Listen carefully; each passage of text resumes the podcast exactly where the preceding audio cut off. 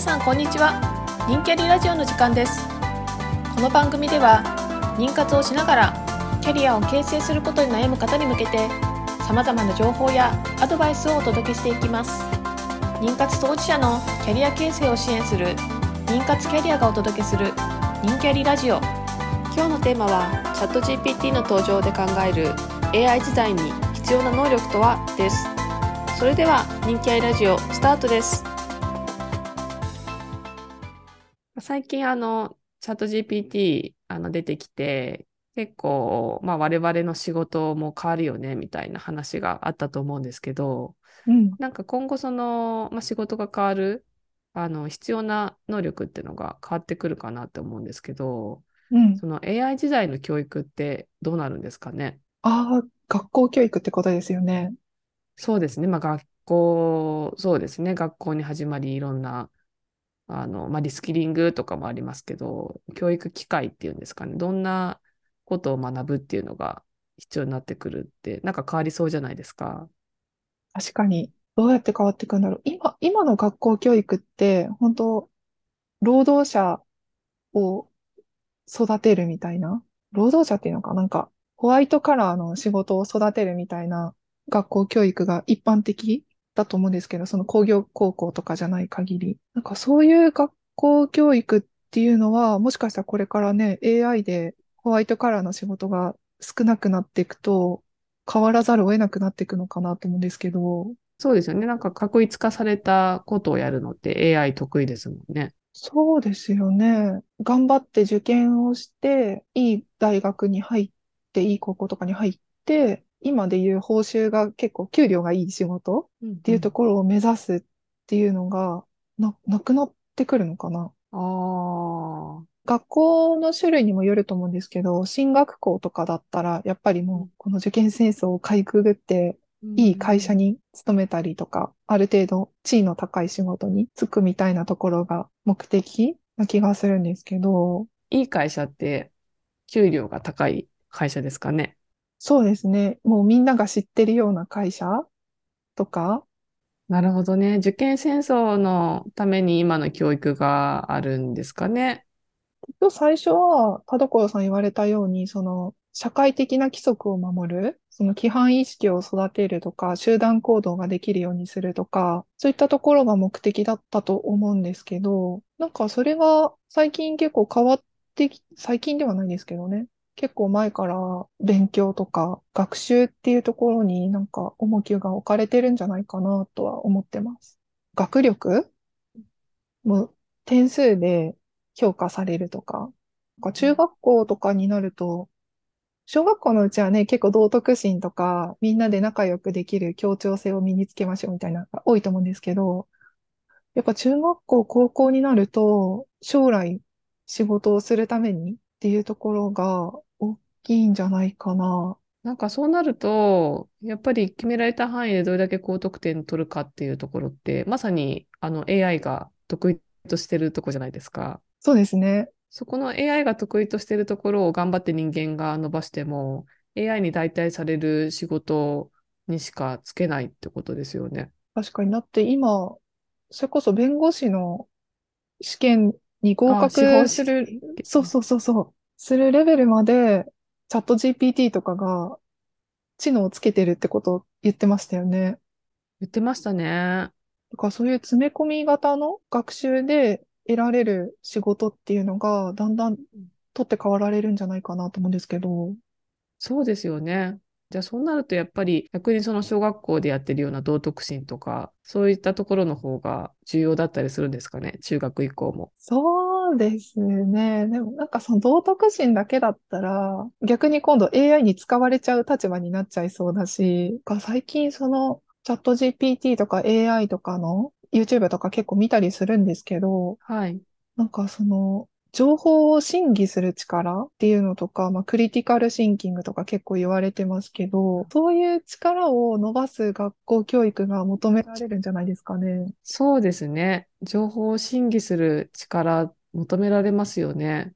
うん、いくらでもね、情報を生成されるようになるから、生成 AI で。うん。これ本当なのとか、これ重要なのみたいなところを一人一人が判断していかなきゃいけないですもんね。うんうんうん。で、そこを判断しながら、自分に、自分にためになるものだけちゃんと取捨選択できる力と、あとはそのチャット GPT をチャット GPT だけじゃないんですけど、その AI を使っていくとか、AI に今度インプットしていくっていう仕事とかに就くための人材を育てるとかも重要になってくるんじゃないかなと思うんですけど、ど、どうですかね？ああ、そうですね。AI を使っていく能力って重要ですよね。ただなんか最近得意なのかわかんないですけど、チャット GPT が出てきて、すごいなんか私たちの価値観って変わってきたじゃないですか。うん。あ今までね、当たり前に人間がやってきたことが、なんかクリエイティブだと思ってたことが、実はもうチャット GPT であのできてしまうみたいなこと結構多いじゃないですか。はいはい。それによってガラッと私たちの必要なものとか、あの、ね、大切にしていかなきゃいけないものみたいなのが変わってきてて、すごい時代の進化が早いなって思うんですよ。うん。そう考えると、そのツールを使いこなす力も、もうどんどん変わっていくから、なんていうか、なんか変化に対応できる人間って大切なのかなって、すごい思うんですよね。ああ、なるほどね。よくあの、文化時代とか言いますよね。そうですね。文化言いますね。そうなんです。そのスピード感についていける、かつ柔軟に自分の方向性を変えていけるとか、曖昧性に対応していけるとか。そうですね。曖昧性に対応ありますよね。だから、なんか、なんとなく今までの文脈だと、あの、この資格を取っとくといいとか、この能力を身につけるといいとか、例えば英語とかプラ、プログラミングとか、なんかそういった能力とか資格みたいな定義の仕方だったと思うんですけど、多分それってもう今後どんどんあの変わっていって必要なものが、逆になんかその定義された能力ではなくて、その曖昧なことに対応できる対応力だとか、変化できる力みたいなのが重要になっていくのかなってちょっと思ってるんですけど。あ、そうですよね。で、そうなると学校教育でどういうことを教えたらいいんですかね？ねえ、なんか学校で今教えてることって、なんかの能力じゃないですか。計算とか、読み書きとか、まあもちろんその基礎的なものは重要だと思うんですけど、そのなんか能力を磨くっていうよりは、その変化に対応できる力を身につけるってことなんですかね。うん、うん、うん。なんか曖昧ですよね。変化に対応って。そうですよね。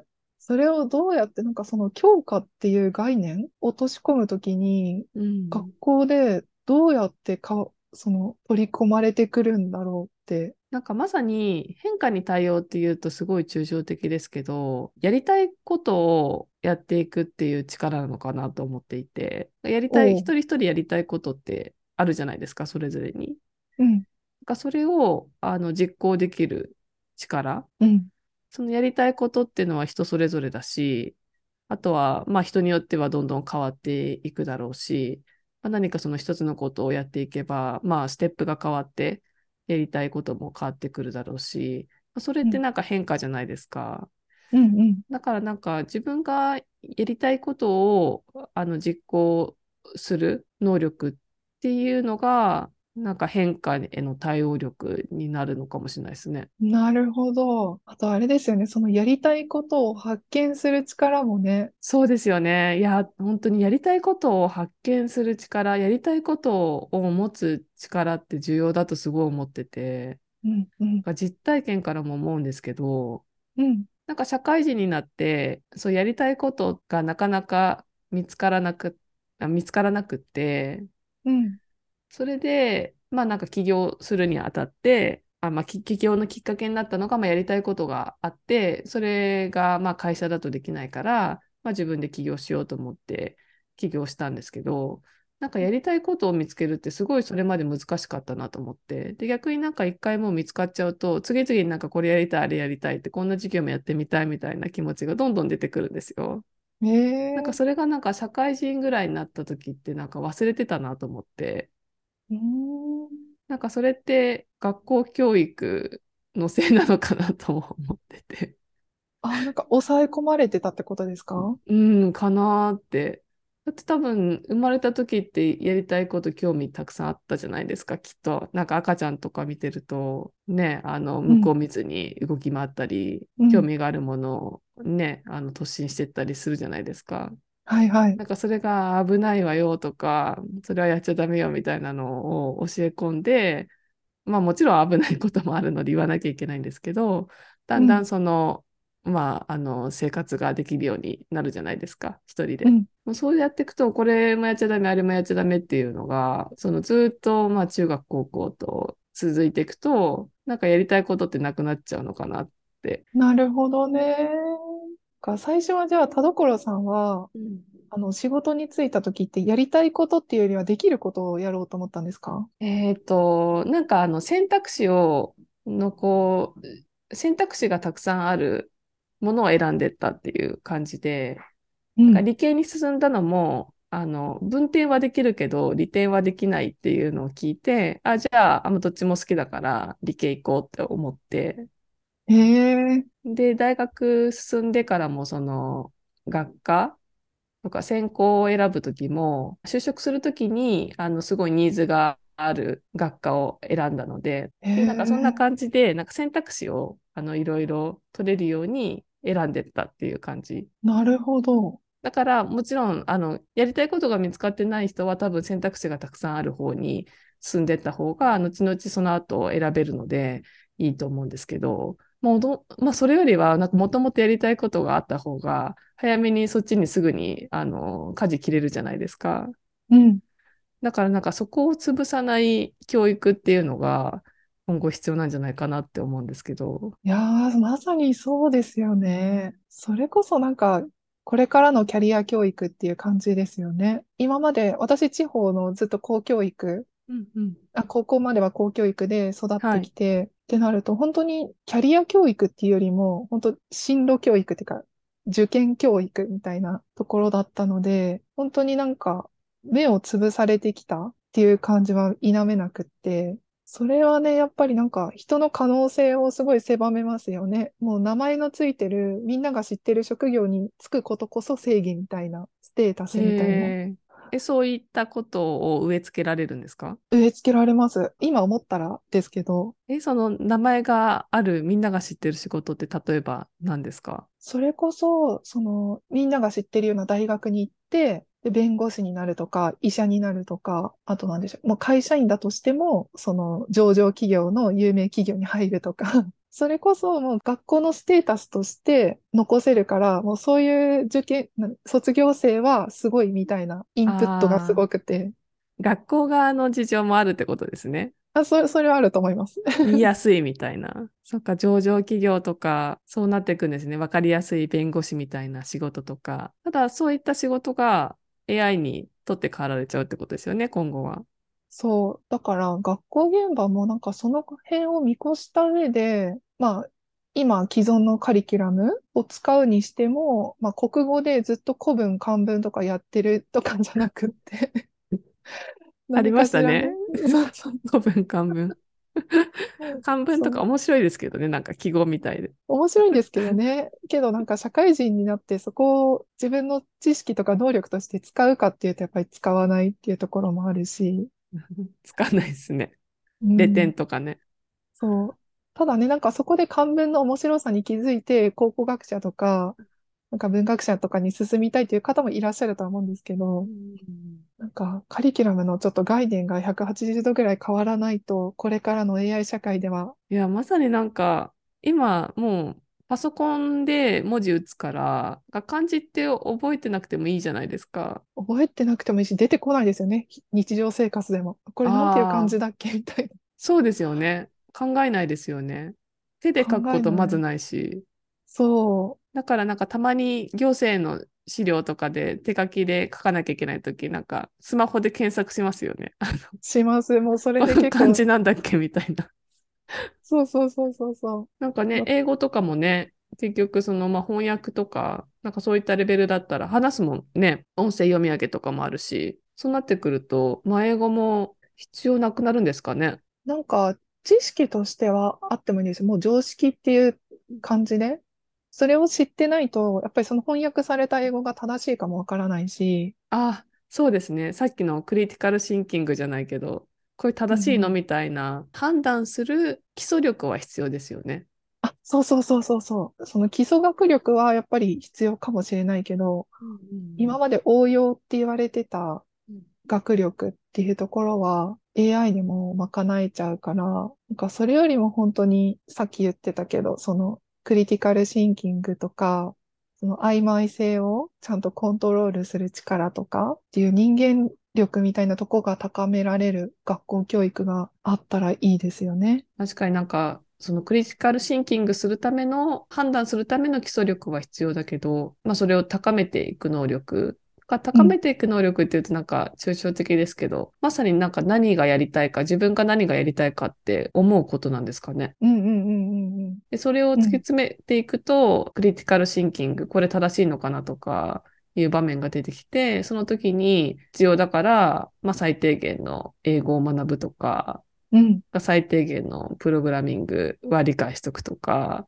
うん。発端がやっぱり自分が何やりたいかになってくるんですかね。そうですよね。なんかその方が、なんか人生効率よく生きていけそうな気もしません？ああ、そうですね。確かに無駄な基礎知識みんなで習得するんじゃなくて、自分の興味に合ったところを必要だと思ったら学ぶみたいな。そういう学び方をできる方が、なんか社会人になってからって集合で学ぶっていうことって全然ないじゃないですか。え、集合、え、なんか集合研修とかありません？あ、集合研修っていうか、そのみんなで同じことをひたすら詰め込まれるっていう場ってないかなと思ってて、ね、なんかピンポイントで一日マナー研修とか、うんうん。なんか何かのスキルを学ぶとかありますよね。うん、そう、それはあるんですけど、でもそれよりも、あの、大人になってから、例えばリスキリングとかで、やっぱ自分こっちの知識もつけたいから学び直しをしようとか、興味本位で学ぶことが大人になってからってすごく多いと思うんですよ。ああ、多いですね。だからその学び方とか学習の仕方とか、まあ、そこに行き着く思考を子供の時から養ってくれるような教育になっていくのかな？うーん、そうですね。なんかやっぱだから興味の目を潰さないことかなって思ってて、いや、そうですね。うん。多分本来ある人間の興味の目。うん。それをなんか潰さないで、で、その興味に従って必要な、その人に必要な学習をしていくっていう環境なんですかね。うんうんうんうん。え、なんか、そうなったら教科書とかもどんどん変わってきそうですよね。確かに教科書い、いるかっていう話ありますよね。そう。もう、それこそ、その人の興味関心で AI がいろいろカリキュラムを組み立ててくれて、ああ、スタディサプリ？あ、そんなか、そんな感じ。習習得度に合わせて次の問題が出てくるみたいな。そうそうそうそう。ああ、そうですよね。確かに紙のテキストはいらないかもしれないですね。うん、いらないと思うし、みんなで同じ深度でやっていくっていうこともなくてもいいと思うんですよね。確かに、それでね、一人一人やってって、質問があったら、その、チャット GPT 先生に質問するみたいな。うん。だからそれこそね、確一的な教育だと、全、すべての子供たちの目が育つかっていうとそうじゃない可能性もあるじゃないですか。だからそれこそオーダーメイドみたいな感じの、一人一人の興味関心とか能力とかに応じて、学校現場も柔軟に対応するみたいな、うんなるのかな。そうですね。学校に集まる意味ですよね。そうなってくると。あ、そっからですね、確かに。ね、だって習熟度に合わせて自動で問題が出ます。質問はチャット GPT 先生にあの質問できますってなったら、なんかわざわざ教室に集まってやる意味ないじゃないですか。うんなんかそうなってくると教室に集まる意味って何かね、みんなで集まって何かやるとか、何かその学校に行ったからこそできる体験をするとか、うんまあそういった場になっていくのかもしれないですね。そうですよね。うん。うんうんなんか例えば思うのが、なんか私、大学の時に、まあ、理系だったんで、あの理系の勉強してるんですけど、うんまあね、あのその物理法則とかがな、なんで勉強してるのかって、まあ、わかんないけどやるわけじゃないですか。うん。でも、あの、なんかインターンシップがあって、それに参加したときに、その、学んでることが、どういうふうにその、実社会の、その製品作りとかにメーカーに行ったんですけど、反映されてるかってことを知ったときに、あ、このために学んでんだっていうのがすごい腑に落ちて、すごいなんか学びが主体的になったんですよ。えー、えなんかそういった、その、実体験を持って、あの、必要性を感じて、その学びをするみたいな、その実体験を提供する場っていうのは、きっと必要なのかもしれないですね。確かに。いや、本当そうですよ。なんか、机上、机上だけでね、勉強してても何も想像できないですしね。そうなんですよね。やっぱりなんか、その社会人になってから学び直しやるじゃないですか。うん。あ、そう、それで、そう、あの、キャリアコンサルタントの勉強も私すごいそうなんですけど、やっぱ自分が必要に迫られて、そのキャキャリアがね、不妊治療で崩壊して、組み立て直さなきゃって思ったけど、そんなこと学んだこともなかったし、なんかそれでキャリアコンサルタントの資格を取るっていうので、養成所通って、それであの学んだキャリア理論とかが、もうすごい自分にあの刺さりまくって、もううん。一番、人生で一番すごい能動的に学んだんですよ、その時に。ええだからやっぱりなんか実体験を持って学ぶってことが重要なんじゃないですかね。なるほど。じゃあもう学校っていう箱もいらない？ああ、閉じられた箱はいらないかもしれないですね。そうですよね。うんあじゃあ、その AI 時代の教育で必要な能力っていうのは、一人一人がそのやりたいことに必要な能力うん。って、そういうことなんですかね。うん。そういうことになってきそうですよね。うん。で、それをどういったことをやりたいかみたいなのを、その体験する場っていうのが、まあ学校になっていくんですかね。うんうんうんうんうんうん。でも学校っていうのがあんまりその閉じられた場じゃなくって、そのね、学校っていう建物だけじゃなくって、まあ地域だったり、まあ会社だったり、うん。まあいろんな場所がその体験の場になっていくんですかね。おー、確かに、インターンシップとかはもう、インターンシップっていう名前になるか、あれですけど、職場体験みたいな感じで、もうどんどん社会に触れていってもらったりとか、それこそなんかあの、キッザニアとか結構いい体験だったりするんじゃないですかね。そうかもしれないですね。う。なんかそう考えると、小さい時っておままごとやりますもんね。ごっこ遊び。あ、やりますね。ね、あれでいろいろ学んでんでしょうね。学んでますよね。確かかね。やれって言われてやってるわけじゃないから、なんか人間のなんか本質なのかもしれないですね。あの、ごっこ遊びするっていうのは。そっか、結局子供の時から何かを真似て学びたいんでしょうね、本当は。そう、そう。そっか。それが、今度じゃあ学校っていう場に入って、それができなくなっちゃって、そうですね。なんか授業は座って聞きなさいとか、うんこれをうん学びますって決まってたりとか、そういうことですかね。あ、そうですね。あの、ごっこ遊びの方がね、自分ですごい想像するじゃないですか、セリフとかも。ね、創造性育みますよね、あれね。ね。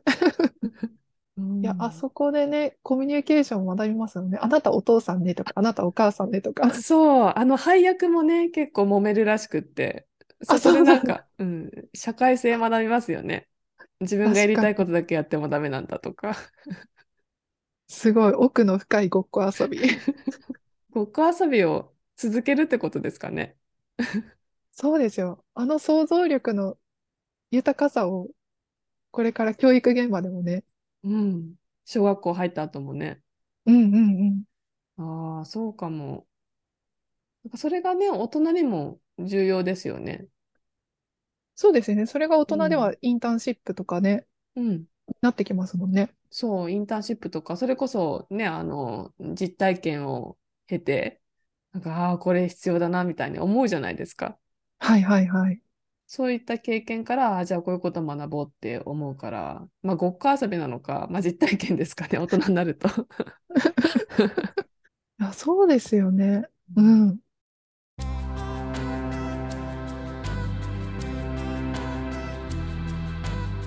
はい、それでは質問コーナー行きたいと思います。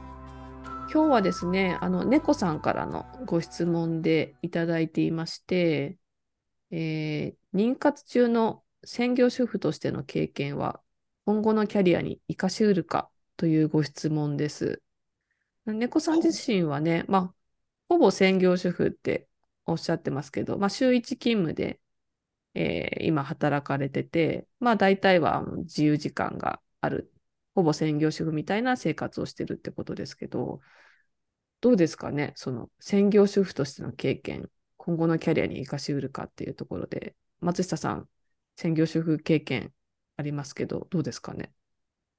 そうですね。私も前職を退職して、一、半年、半年以上くらいかな？はもう仕事をしない。まあ、猫さんは週一働いてらっしゃるみたいですけど、私は何もしないっていう完全専業主婦生活してたんですけど、そうですね。今後のキャリアに活かし得るか。なんかその専業主婦をしたからっていうと、専業主婦ではなくって、なんかその、ゆっくり考える時間があったからっていうところになるんですけど、そのゆっくり考える時間があったから今のキャリアに気づけた、この今の働き方とかに気づけたっていうところは大きいかな。あー今のその業務委託での働き方に気づいたってことですかね。そうです、そうです、そうでうす。んえ、じゃあ、その専業主婦やる前は正社員で働かれてて、その時は全くその業務委託で働こうなんて考えもしなかったってことですか？え、もう全然、なんか自分は、自分、人事で業務委託契約書とか作るけど、自分が逆に作るけど、自分が逆にそれを契約する側になるって全く想像したことなかったです。ああ、そうなんですね。うん、えー。え、その専業主婦になってゆっくり考えたときに、あ、業務委託もいいなって思ったってことですか？そうですね。やっぱりその家にいてっていうところでやっぱ通院のしやすさっていうところを感じたことと、まあ通院が終わった後に子育てをするっていうのが待ってるとしたら、やっぱり家にいて作業できるってすごく効率がいいなって思って、子育ても考えたときにってことですね。そうです、そうです、そうです、そうです。そうなると、やっぱり在宅でできる仕事ってなって調べていくと、業務委託っていうのが相性が良かったっていう感じですね。その希望とする働き方と相性がいいのが結果的に業務委託だったってことですか？そうですね。今結構この質問してくださった方もいろいろ頑張ってるって書いてありますよね。体質改善のために食事とか運動を頑張ってるって。忙しいってね。ね。で、それって結構並大抵の努力でできることじゃないんじゃないかなと思ってて、うんうんその、決められて会社に行って、その作業をして帰ってきてっていうよりも、自分で考えて食事を作って、運動するタイミングを作って、スケジュール管理してっていう方が、そのスキルとしてはすごい活かせてるんじゃないですかね。その、いろんな働くっていう上のスキルとして。ああ、自分で全部スケジューリングしてるんですもんね。そういうことですよね。確かに。になんか会社員とかだと、まあ人、仕事にもよりますけど、まあ一部の仕事しか担ってなかったりしますもんね。うん。そう、なんかあと、その、まあ一回休んでみたいなので、ね、あの、業務委託に気づけたってお話ですけど、まあはい確かになんか正社員で働いてると、正社員で働くことしか考えれなかったりしますよね。次も何かその転職しようって思った時に。いや、まさにそうですよね。そんなことないんだけど、うんなんか正社員だと、あ、まあ、次転職した時も正社員だなとか、例えばまあ正社員じゃないとしても、まあ、雇用される働き方しか考えなかったりしますよね。うん何時から何時まで働いてとか、うん。時間が決まってる仕事。そうなんですよ。本当に、今まで2回転職したんですけど、ことごとくもう正社員しか求人を見てないみたいな。もうパートとか業務委託なんか目にも入ってなかったので、あ、パートもってことですね。そうなんです。あと、なんだろう、本当に自分とゆっくり向き合えるんですよ。もう、めちゃくちゃ考えるしか仕事がないので、その、えー家にいると。あ、考えまくってんですね、家で。そう家にいるとやっぱ家事とかもしながら、自分の今後をどうしようかなとかすごい考えるし、でいろいろ調べたりとかもするし、まあその調べた中でこの業務委託っていう働き方とかに行き着いたんですけど、うん確かになんか会社員やってると、まあ、仕事が基本的に降ってくるから、あんまりなんか能動的に考えるっていう習慣もないですよね。そう、まさにそう。それがね、その専業主婦になったりとか、まあ、業務委託って働き方もそうですけど、まあ、自分で考えていかなきゃいけないじゃないですか、今後どうするみたいなところ。うん、その発想、視点が生まれますよね。うん。そうそう、浅田さんからもね、あの、コメントいただいてましたよね。あ、そうですね。浅田さんも一回専業主婦になって、あの、早々と向いてないって気づいた経験があるって言ってましたよね。うんうんうんうんうん。そうそう。浅田さんもその中で、なんか、妊活で働き方を抑えるっていうところで、なんか身につけたスキルとした、その自分の、まあ、この質問してくださった方みたいに自分のメンテナンスするスキル、体とかうん心とかメンテナンスするスキルも、バリ、もうずっとフルタイムで働いてると自分の体にそこまで気づけないじゃないですか。ああ、気づけないですよね。かそこに目を向けられるっていうところとか、あと情報収集能力もね、書いていただいてましたよね、確か。ああ、松下さん自身も感じられたとこですよね。情報収あ集のしようって思ったっていう。はい。え、なんで専業主婦になると情報収集能力が上がるんですか？かそれに触れ合う時間が単に多くなったからかな。いや、なんか一回リセットしてみるっていうのも重要なんですかね？うん、いいと思います。それこそその、あの、時間ができたことで、例えば、ハローワークに足を運んでみたりとかもしましたし、で、ネットで転職情報を調べたりとか、あとなんだろう。まあ、妊活と、こ、それからの子育てと両立しやすい仕事って何かなってすごい考えたりする中でいろいろ情報とか YouTube 見たりとか、Google で調べたりとかもしたので、なんか足を使って動ける時間が増えた分、いろんな情報は得られたかなと思いますね。うん、確かになんか情報収集だけだったら今ね、いつでもどこでもネットで検索できますけど、やっぱりなんか足を運んでみて気づくことってありますよね。うん。なんかそれがきっかけで、あ、じゃあこの辺ちょっともう一回調べてみようかなって思ったりしますもんね。しますね。